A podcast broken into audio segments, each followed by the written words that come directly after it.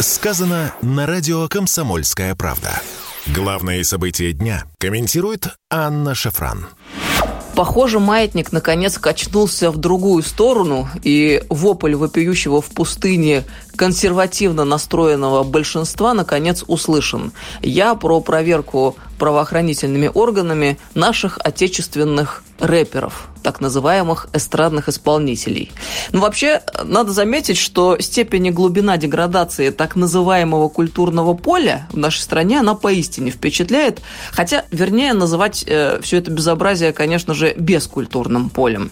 Но, с другой стороны, чему удивляться, если, в общем-то, Минкульт почти всегда у нас находится в стране, это в лучшем случае, а в худшем случае периодически даже выступают с поддержкой крайне сомнительных мероприятий. Ну, что далеко ходить? Давайте вспомним фестиваль «Новый европейский театр», который вот сейчас проходит в эти дни в Москве, театр Мейерхольда.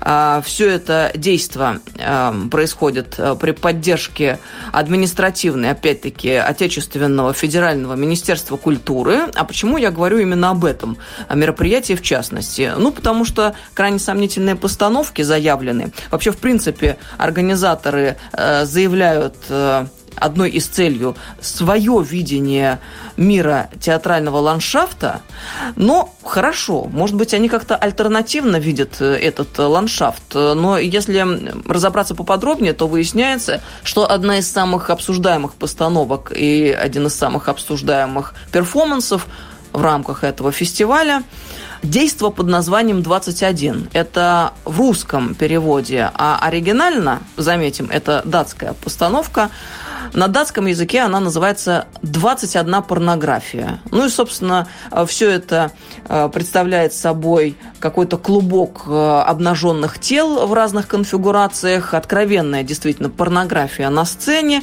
Автор э, всего этого перформанса, датский хореограф, говорит, что он занимается исследованием отношений между сексуальностью и публичной средой, занимается исследованием влияния обнаженных и сексуализированных тел на общественные структуры, но мы понимаем, что можно красиво назвать абсолютно простые понятные вещи.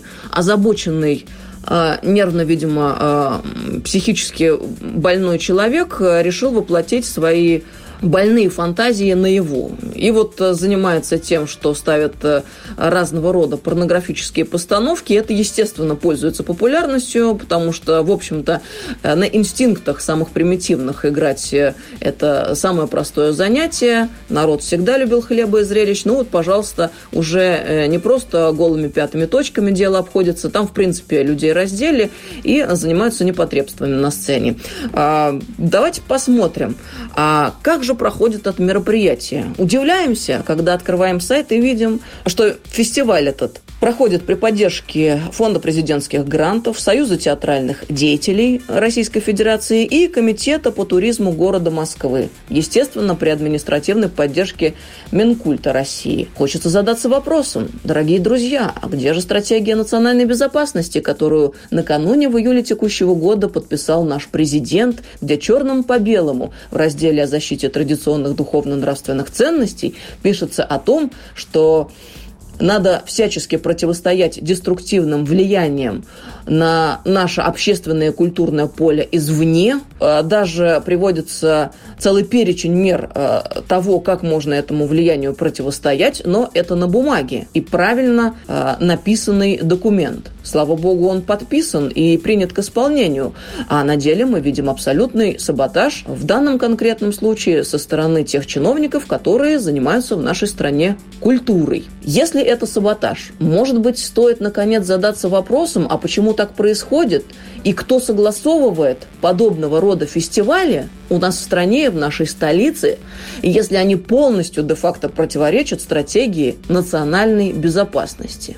Очень хотелось бы надеяться, что этот вопрос тоже станет на повестку дня, потому что накануне мы получили и хорошие вести с полей о том, что правоохранительные органы активно проверяют отечественных рэперов, еще раз, Моргенштерн, Оксимирон, Нойз МС. Короче говоря, все, кому есть претензии, а, все теперь поставлены на карандаш, проверяют на пропаганду наркотиков, призывы к экстремизму и реабилитацию нацизма. Кстати говоря, мы помним, что еще в июне этого года суд оштрафовал Моргенштерна на 100 тысяч рублей за ту самую пропаганду наркотиков в двух треках. Э, штраф он заплатил, правда, вину не признал. Ну, а не далее, как неделю назад Александр Бастрыкин, глава Следственного комитета, поручил проверить и песни рэперов Оксимирона и Нойз МС. В скобках отметим, согласно Уголовному кодексу, Российской Федерации. Минимальное наказание за пропаганду экстремизма – это 280-я статья. Предполагает штраф в 100 тысяч рублей, максимальное 5 лет лишения свободы, а за реабилитацию нацизма – это статья 354, пункт 1, минимально штраф до 3 миллионов рублей, максимальное лишение свободы до 3 лет. Короче говоря, Моргенштерн пока прошел по административному делу, Оксимирон и Нойз МС э, могут так легко уже не отделаться. Еще раз, речь уже может идти об уголовных статьях. Мы помним, что Моргенштерн накануне после соответствующего заявления главы Следственного комитета покинул пределы нашей Родины. И это дает нам некоторую надежду на то, что, наконец, эти Авгиевы конюшни начнут расчищать. Пришли туда, наконец, с метлой, и это, естественно, вызвало панику. Слава тебе, Господи, хочется воскликнуть. Мы много говорили об этом, наконец мы услышаны, услышаны силовиками. Может быть, они нас спасут в конце концов. Но хотелось бы им посоветовать и выразить надежду на то, что на рэперах они не остановятся. Давайте пойдем дальше и давайте разберемся. А почему же действия отдельных наших чиновников так катастрофически не соответствуют основополагающим документам нашей страны? таким, как, например, стратегия национальной безопасности. Верим в лучшее. Конечно, победа будет за нами, но для этого придется приложить некоторые усилия. Видим, дело пошло. Сказано на радио «Комсомольская правда». Главные события дня комментирует Анна Шафран.